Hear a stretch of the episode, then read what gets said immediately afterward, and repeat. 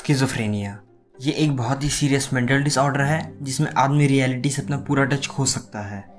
ये एक ऐसी बीमारी है, जिसमें आदमी अपने हंसने, रोने और कभी कभी तो बोलने की क्षमता तक खो सकता है।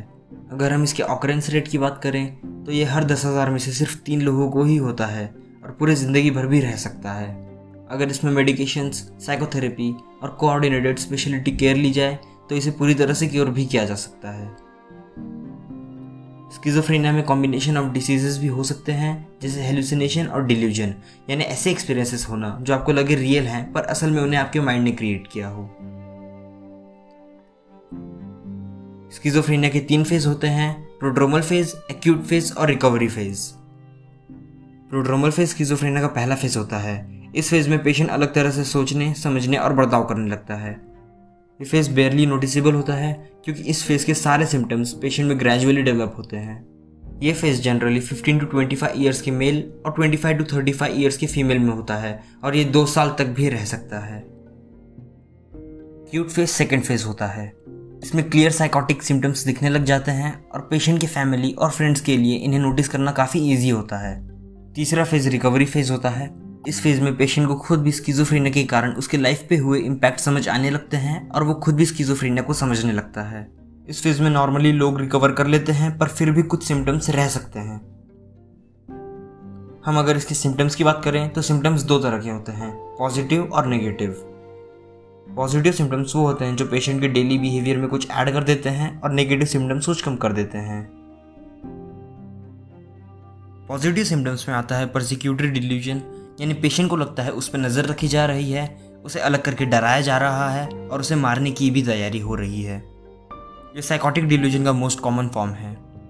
डिल्यूजन ऑफ़ रेफरेंस यानी पेशेंट को लगता है कि टेलीविज़न कंप्यूटर और मोबाइल जैसे डिवाइसेस उससे बात कर रहे हैं और कोई उसे मेंटल सिग्नल्स भी भेज रहा है। डिल्यूजन ऑफ़ ग्रैंडियर यानी पेशेंट को लगता है कि उसके पास बहुत ज़्यादा पावर है और उसे बहुत बड़ी रिस्पॉन्सिबिलिटी भी दी गई है, जैसे अर्थ को एलियन इन्वेजन से बचाने की।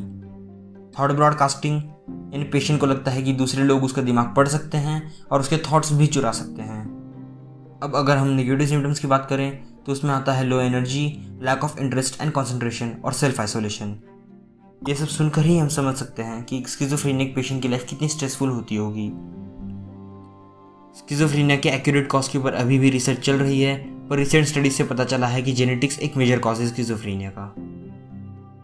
स्कीजोफ्रेनिया जनरेशन टू जनरेशन चला आता है with the help of genes पर कोई भी केस में जेनेटिक्स का रोल 50 टू 60 परसेंट से ज़्यादा नहीं हो सकता।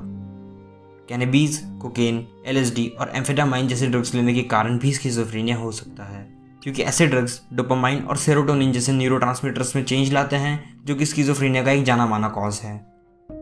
Stress dark incident in teenage और बर्थ एंड प्रेगनेंसी कॉम्प्लिकेशंस के कारण भी स्कीजोफ्रेनिया हो सकता है।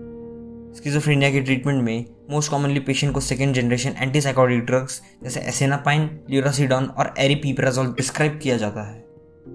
और लॉन्ग एक्टिंग एंटीसाइकोटिक जैसे हेलोपेरिडोल डेकेनोइड भी दिया जाता है।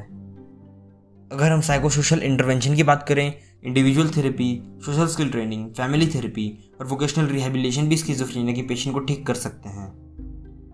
अगर आपको लगता है आपको स्किजोफ्रेनिया है तो डॉक्टर को तुरंत कंसल्ट करें। क्योंकि अगर इसके इनिशियल स्टेजेस में इसकी प्रॉपर ट्रीटमेंट नहीं ली गई तो इसके कुछ सिम्टम्स लॉन्ग लास्ट कर सकते हैं। तो बस दोस्तों, आज के लिए इतना ही। आप मुझे फॉलो कर सकते हैं anchor dot F M slash Adarsh Dubey पे। मिलता हूँ आपसे अगले एपिसोड में। मैं हूँ आदर्श दुबे और आप सुन रहे थे साइकोसॉफी।